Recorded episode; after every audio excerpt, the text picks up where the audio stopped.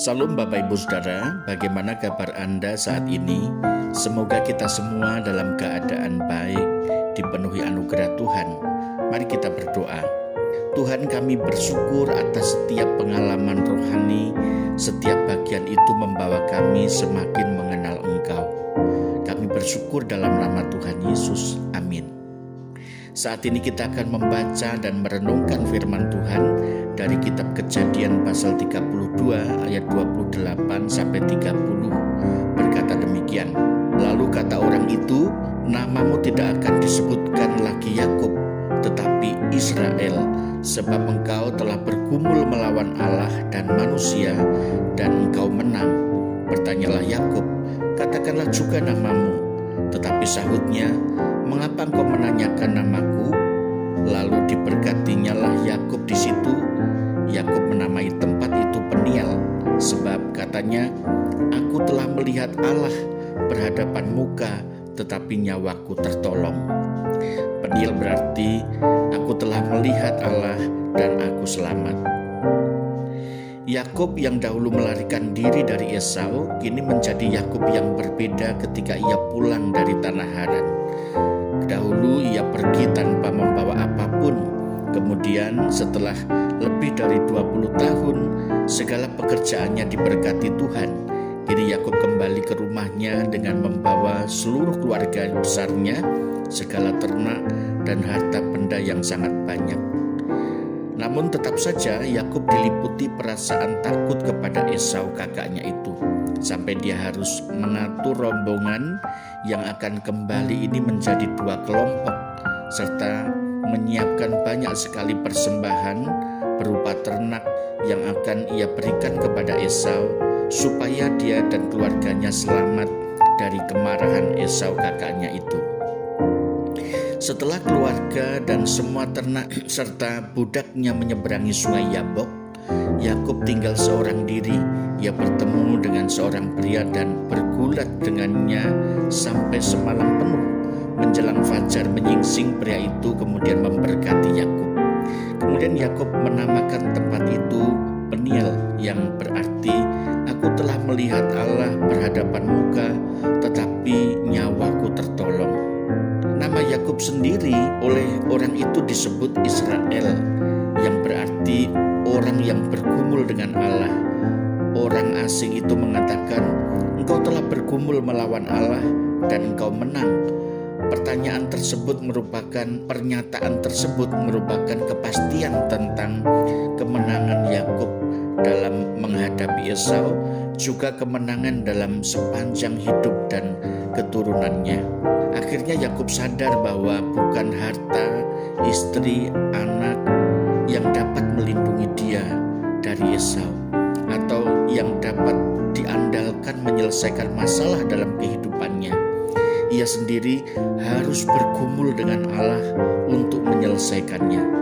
Yakub perlu diubah dari mengandalkan kekuatan otot, trik, intrik, tipu daya pada anugerah dan berkat Allah jika ia yang penuh dosa sanggup bergulat dengan Allah, tentu karena secara misteri Allah juga membantu dia dapat bertahan semalam penuh dan memenangkan pergulatan tersebut.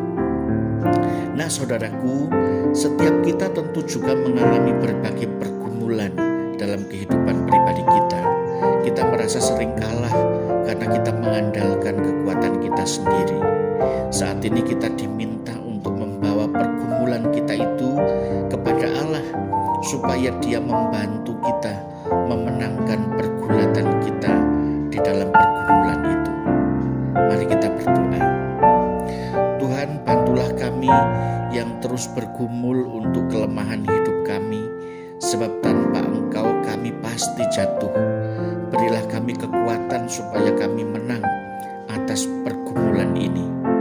Dalam nama Tuhan Yesus kami memohon. Amin.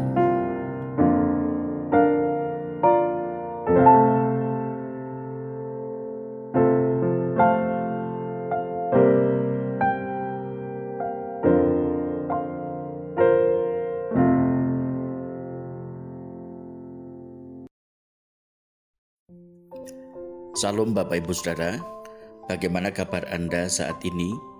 Kiranya kita semua dalam keadaan baik, dipenuhi anugerah Tuhan. Mari kita berdoa. Tuhan Yesus, kami bersyukur Engkau membukakan setiap rahasia di hadapan kami, supaya kami waspada terhadap godaan kemuliaan diri kami sendiri. Sebab hanya Engkau yang termulia dari segala apa pun di dalam kehidupan kami. Kami bersyukur dalam nama Tuhan Yesus. Amin. Saat ini kita akan membaca dan merenungkan firman Tuhan dari Injil Markus pasal 13 khususnya ayat 1 dan 2 berkata demikian. Ketika Yesus keluar dari bait Allah, seorang muridnya berkata kepadanya, "Guru, lihatlah betapa kokohnya batu-batu itu dan betapa megahnya gedung-gedung itu." Lalu Yesus berkata kepadanya, Kau lihat gedung-gedung yang hebat ini? Tidak satu batu pun akan dibiarkan terletak di atas batu yang lain. Semuanya akan diruntuhkan. Kemegahan manusia akan diruntuhkan. Bait Allah di zaman Tuhan Yesus adalah bangunan paling megah di Yerusalem dan menjadi pusat keagamaan serta kebesaran Israel. Bait Allah ini dibangun kembali oleh Zerubabel dan Esra, kemudian mengalami renovasi besar-besaran di zaman Raja Herodes kira-kira pada tahun 19 sebelum Masehi. Kemegahan bangunan Bait Allah membuat semua orang yang melihatnya kagum, bukan hanya karena kemegahannya namun juga perkakas yang ada di dalamnya yang dipenuhi oleh bahan yang terbuat dari emas murni dan permata pilihan yang mahal harganya. Seorang murid yang menyertai Tuhan Yesus mengungkapkan kekaguman oleh karena kokoh bangunan itu berdirikan. Yosefus mengungkapkan kokohnya bangunan bait Allah disusun oleh batu besar ukurannya kira-kira 25 kali 8 kali 12 hasta atau per hasta sama dengan 45 cm. Kira-kira ukuran batunya 10 kali 3 meter. Besar sekali bukan? Belum lagi bagian depan seluruhnya terbuat dari batu yang digosok sedemikian rupa sehingga keserasiannya sampai tidak masuk akal indahnya bagi yang menyaksikan sangat menakjubkan. Murid itu sangat takjub melihat kehebatan manusia membangun tempat pertemuan ibadah yang luar biasa. Sangat layak dikagumi ketika melihat mahakarya yang dipandang begitu hebat. Namun demikian, Yesus justru merespon secara berbeda dengan apa yang dilihat murid itu. Tuhan Yesus mengatakan, "Tidak satu batu pun akan dibiarkan terletak di atas batu yang lain. Semuanya akan diruntuhkan. Apa yang diucapkan oleh Tuhan Yesus tentu bertentangan dengan apa yang dilihat oleh para murid. Bagaimana mungkin bangunan yang begitu kokoh akan diruntuhkan? Kekuatan terbesar apakah yang mampu merobohkan batu-batu tebal itu? Rasanya tidak mungkin dan para murid yang lain memikirkan mengenai akhir zaman jika bait Allah yang begitu kokoh diruntuhkan, itu artinya Tuhanlah yang akan melakukannya. Yosefus melaporkan bahwa pada tahun 70 Masehi, bangsa Romawi menghancurkan bait Allah yang kokoh dan megah itu.